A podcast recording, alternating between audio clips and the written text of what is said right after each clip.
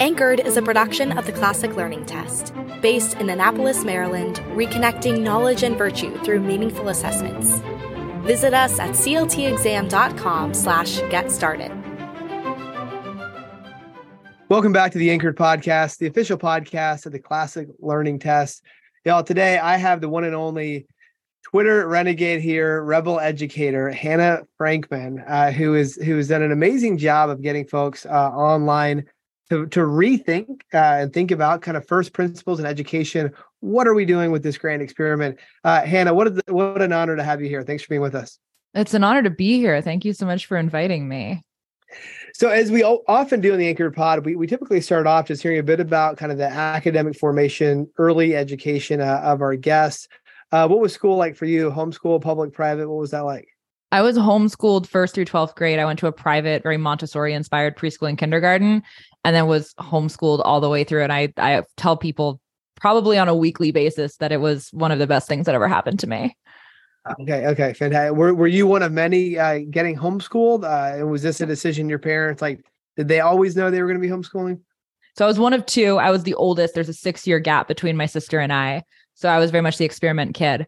Um, and it was not, uh, I don't think my parents knew definitively that they were going to homeschool their kids, probably even when I was in preschool. Like I remember when I was in kindergarten, my parents going through the process of figuring out what type of school they wanted to send me to. We visited a lot of different schools, the local public school, different private schools, and we ultimately landed on homeschooling. So in my early elementary years especially it was kind of an experiment like it seemed like the best option and my parents were like you know well we'll see how this goes uh, and you know spoiler it went very well because we we kept doing it all the way through um hannah i love in your uh in your your twitter handle by the way is at rebel educator so folks if you're on twitter you shouldn't be on twitter because it's toxic but if you already are it's kind of like if you if you don't smoke, don't start. But if you do smoke, you should smoke this. And that, that that's a bad analogy. But uh, if you are on Twitter, definitely follow at Rebel Educator. But I love in, in your your bio picture there. You've got a, a picture, of course, uh, of Socrates, and then in your your bio it says corrupting the youth. Right. um, you are raising questions that a lot of people are not raising. Uh, questions that might not be convenient, really, for anybody. Uh, just a recent tweet this afternoon. You said sooner than we think, sending kids to public school is going to seem like a 20, 20th century idea. What do you mean by that? Well, we live in a world that's very different than the one that public school was designed for. It is a 20th century phenomenon. These big conglomerate industrial style government schools, it they were they're they're kind of a blip on the historical timeline of how education has functioned over the course of mm. centuries. It's a very new idea and it's a very broken idea in a lot of ways. Like it's it's very debatable whether the public school system was ever even remotely a good idea. I would argue very strongly that it was not. But even if you want to concede that maybe it served a purpose in the 20th century for preparing kids for the world that they lived in in the 20th century. We live in a very different world now where we're preparing our kids for different things. The like economic and social needs are very different than they were 100 years ago. And we live in a world where information access has totally changed. In the mm-hmm. public schooling era, and through most of the history of education, information was a geographically connected thing. Like it was tied mm-hmm. to your location. You had to be mm. somewhere physically to access the books and ask people questions, which is how the original university model came to be. Is they you the uh, the old like medieval universities were places where there were these central locations, physically speaking, for information where people yeah. could go and study and learn. And we don't need those physical hubs for information anymore because you can access anything you could ever want to learn on the internet. So the very the very like locus point of why we have an well, education what, system no longer is necessary. I think we, we, and we the two of us probably agree on on probably 90% of things, but I I want to challenge part of this idea and that and that I think look at like the military academies. You know, one of the things I love about the military academies is that they're still doing like human formation, you can go there and you pick up like good life habits. Like you're going to make your bed, you're going to get up early, you're going to be generally a more organized, neater person. Uh, and it, so it seems like that, like if you're in the work of, of molding people in a certain way in terms of like habits of life, seems like then there's a value prop that maybe can overcome kind of the digital universe that we find ourselves in. What, what are your thoughts on that?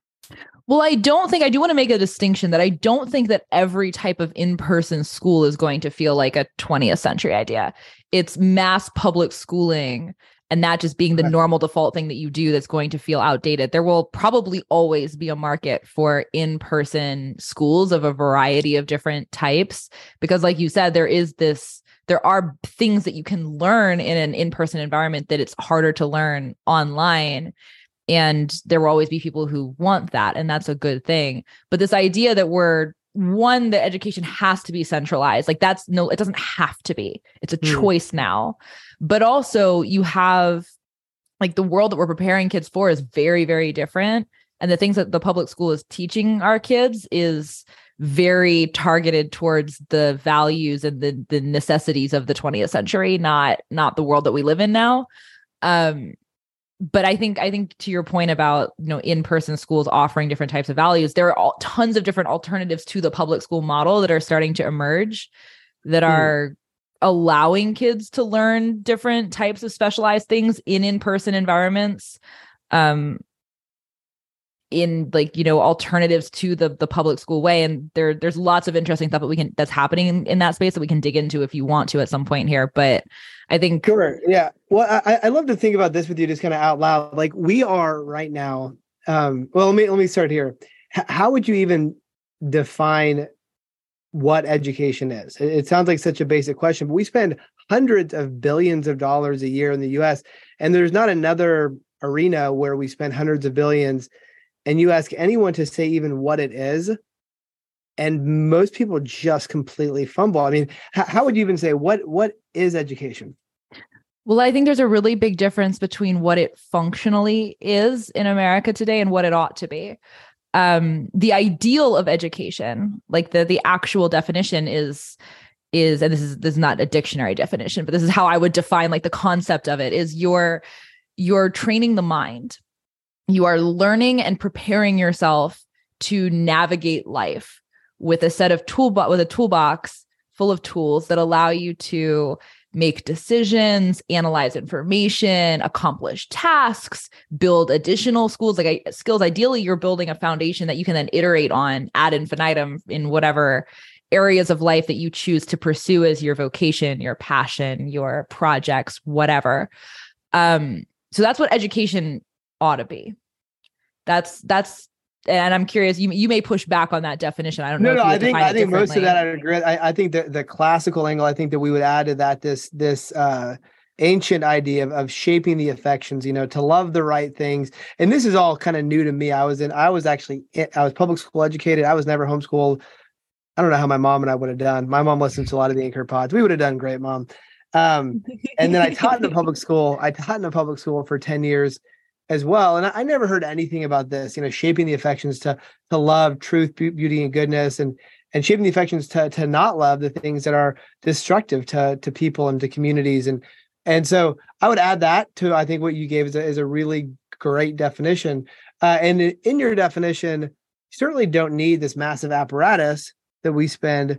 And I, I even heard you in a recent interview saying it's kind of part of it is kind of just childcare Oh, it totally is. Education is not the primary goal of the education system. And you can see it just in the way that it's structured, the fact that it maps perfectly onto the workday.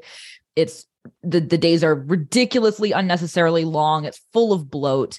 And it's because kids need a place to go all day while their parents work. And we have an economy that requires, in many situations, for double income homes. Hmm. So both parents have to be working your kids have to go somewhere for the economy to function. So of course society is incentivized to have this free childcare. But it's not that you, if education's not the priority then of course you're not delivering a great education. And and to go back to your question about what education is like functionally in most schooling environments education is not the ideal that you and I just described. It is a thing that you do where you learn how to take tests and you learn how to memorize things and you memorize this sort of toolbox full of facts Sure. about how the world works and you learn how to spit them out onto tests and do well doing that. You learn how to be obedient. You learn how to function in society which is not in my opinion a very great way to teach people how to be competent confident effective passionate adults So, so we witnessed, I mean, rapid change in what in kind of education. Maybe the very end of the 19th century, you know, compulsory education was becoming a thing, and rapidly, especially for that time, rapidly laws were getting passed in in various states. Uh, and then maybe from you know the 1920s, when you had the very last uh, states, you know, com- pass compulsory education laws, really probably until the early 2000s, it seems like it was pretty much steady. Like this is what you did. Nobody really questioned it. You did have like this little renegade homeschooling movement beginning, but look, this it had very small beginnings. We're talking 15,000 kids, you know, in the 1970s um, compared to 5 million today. Do you think right now, I mean, are we living through a a seismic disruption shift in education? Do you think in 20 years it's going to look completely different? Or do you think in 20 years most people will still send their kids to the local public school and won't think too much about it? I think we're absolutely going through a seismic shift. I think public schools aren't going to be gone in 20 years. A lot of people will still be sending their children there, but the the ratios of private schools to public schools to homeschools will be very different and the conversation will be very different. It won't just be this default assumption that every kid go in the neighborhood goes to the local public school and if you don't you're weird. Um, and I think we're we're seeing that we're seeing that accelerate in a couple of different places. We're seeing it accelerate in the homeschooling numbers on a national level post COVID. Yeah. There's been a huge uptick in in homeschoolers, and that hasn't really gone down even after the world's like relatively gone back to normal and the schools are open again and everything. Yeah. Um, and we're also seeing it with the school choice bills that are passing in a lot of states now. There's a really huge push this spring to get it passed in a bunch of new states. It's looking very promising in in quite a few. And that's extremely exciting because that opens up access. It it solves the biggest pain point for a lot of families around education, which is affordability. It's like, well, it would be nice to send my kid to a micro school, but we're like both parents are working jobs just for us to get by in the first place. We're already paying tax dollars into the system. We can't afford something else on top of that. So having the the ESAs available in uh, in you know a lot of states to a lot of kids in the country is going to really change the conversation because once Mhm. once the the funding is there the only impediments for parents pulling their kids out of the system is is knowledge of what to do and then courage to take the leap and those are Yep. much more easily surmountable problems than well like literally not being able to afford it Yeah, Hannah, let's talk a little bit about- your experience as a homeschooler. Uh, I, I'm guessing you're you're mid twenties, early twenties. I'm gonna, and so this is a time where I guess YouTube is is getting started. I'm thinking about some of the big objections to homeschooling in the 80s and 90s, which was how will you teach your kid chemistry? How will you? and that particular objection is now the greatest strength in some ways, right? It's well, they can have a world class chemistry teacher or physics teacher. Um, was it weird when you were being homeschooled at that time, or was it kind of already you kind of mainstream enough? What was that like? Yeah, so I kind of I grew up with the like access to the internet becoming a very normal everyday household thing. So my family started homeschooling me in 2003. And so like I kind of I, I grew up with YouTube. I grew up with a lot of these websites that we now know. Like I I remember Khan Academy when it was in its very early, like it was a YouTube channel. Um, it was not a website. And and then I remember logging on one day, be like, oh wow, there's like a whole website. This is really cool. This is new. Um, and now it's this huge thing. So it was I feel like in a lot of ways I didn't have a great pulse on like what was weird on a cultural level because I was outside of the mainstream already. So like my whole world was weird compared to the norm. But I definitely like it always felt like there was an abundance of of resources available.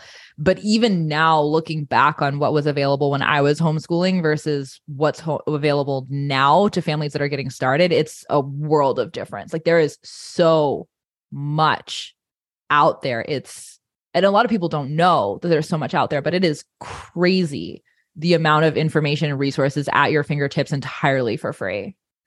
So one of the things that we've noticed on the CLT side is that from the data side, our test takers, the homeschooling students, they actually in some ways kind of cluster around actually the very, very top and also towards the bottom.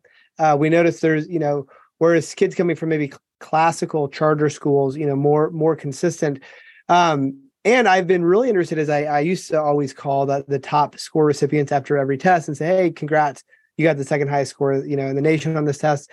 Um, and many times when I'd make that phone call, they were they were independent homeschoolers, meaning they weren't they weren't part of any organization or any group. And I, I even remember a conversation with this young man, Matthew Tolbert. Now he was the first student to ever get a perfect 120 on the CLT.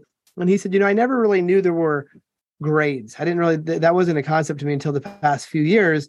He said all of life was learning and all of, you know, learning was life. And I never made there was no category of school or doing your schoolwork right like like kids are naturally curious like somehow we found a way to beat it out of them um did you what did you do? Did you do an independent model? Did you do something more prescriptive with kind of this is what you're doing every day?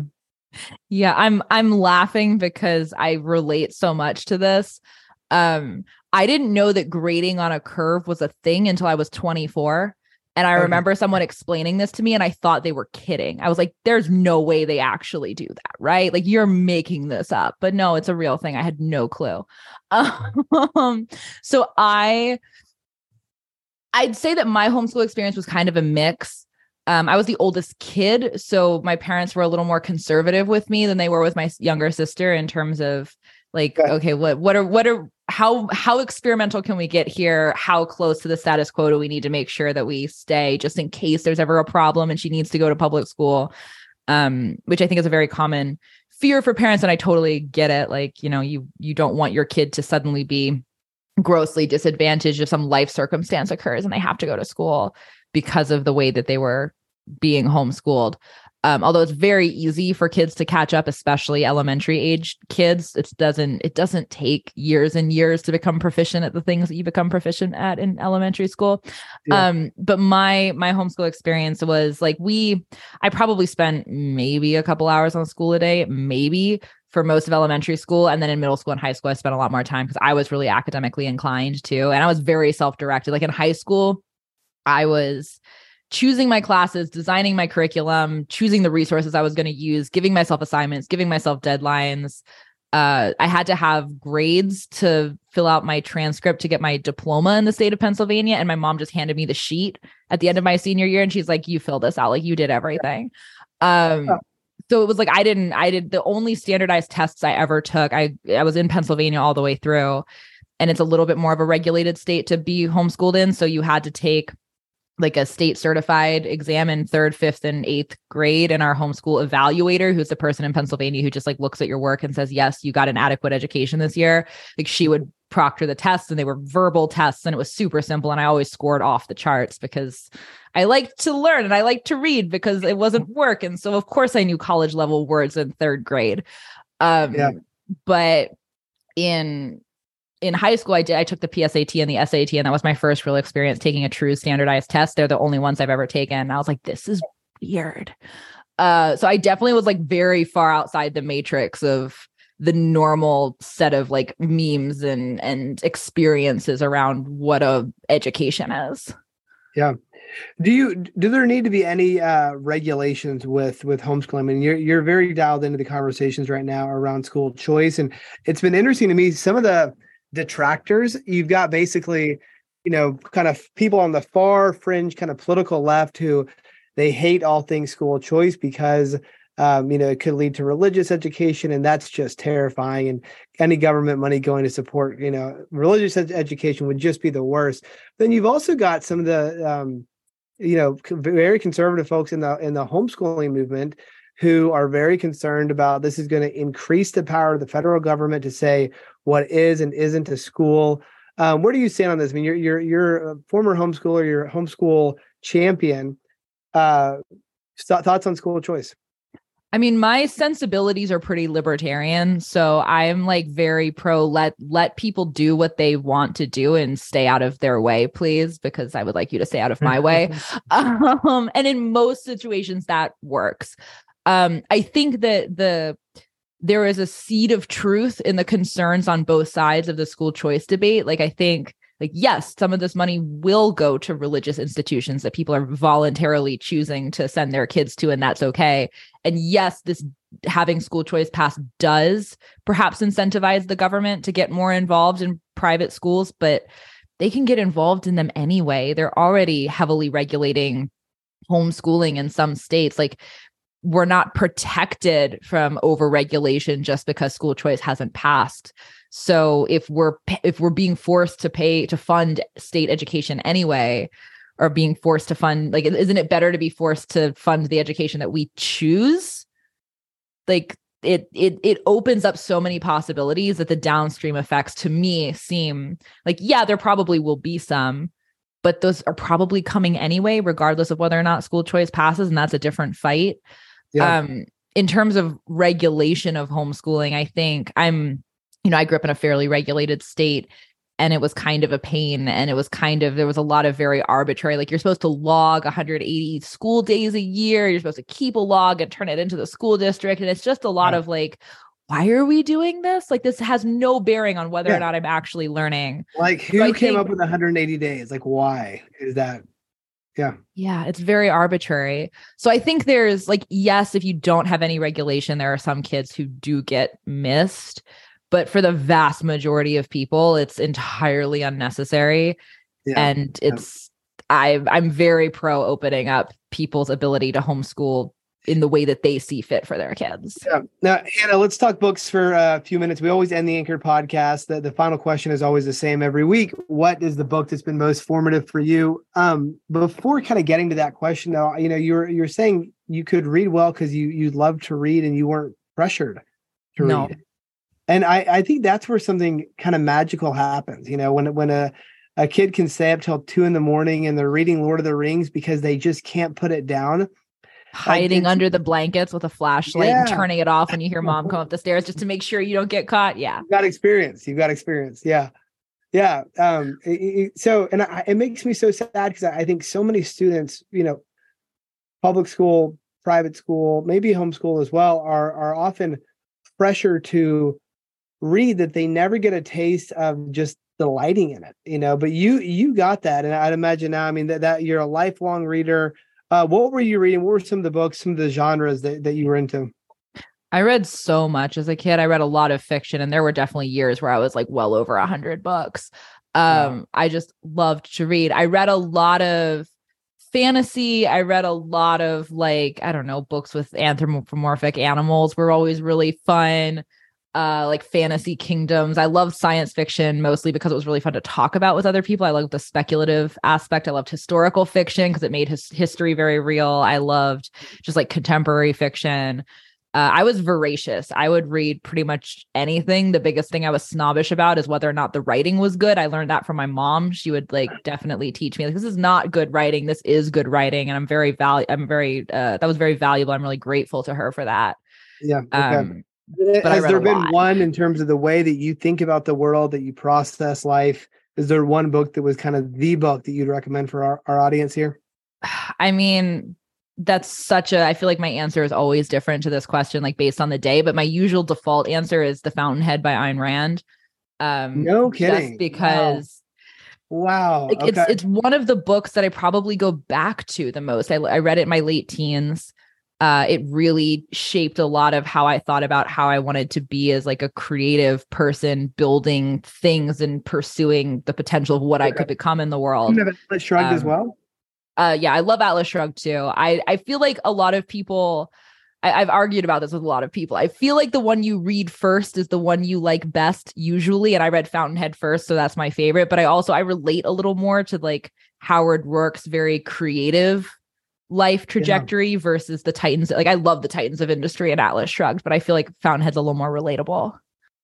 Fascinating. I mean, she she is a woman. I mean, Ayn Rand is a woman who not loved by you know big government uh, progressives and certainly not loved by you know Christian conservatives. I mean, and so, but she is. I when I, I read Atlas Shrugged, and I'm not going to lie, I actually never finished it, but uh, I read most of it, and it it did it, it changes the way that you understand um, the free market you know uh, the necessity of entrepreneurship, uh, you know, solving problems, and kind of just the um, the magic of it, right? I mean, the fact that, that that you really do have all of these tiny people that solve all of these little problems, and with that, you can have a flourishing society. Uh, again, we are here with uh, Hannah Frankman, who is the founder of Rebel Educator uh, over on Twitter. Uh, make sure to follow Hannah, having some really, really great. And what is your own handle as well, Hannah? Uh, at Hannah Frankman. Okay, at Hannah Frankman. Um, Hannah, thanks for for leading a, a conversation um, using using social in a good way as well. I think to raise awareness, uh, to to stir up some good debate, uh, and do it in a classy way as well. So, uh, thanks for coming on the Anchor Pod, and uh, we hope to see you again in the future. Thank you so much for having me. Thanks for listening to this episode of Anchored. If you enjoyed it, please be sure to leave a rating or review on your podcast platform of choice. And remember to subscribe and share with your friends and colleagues. Thanks for joining us, and we'll see you next time.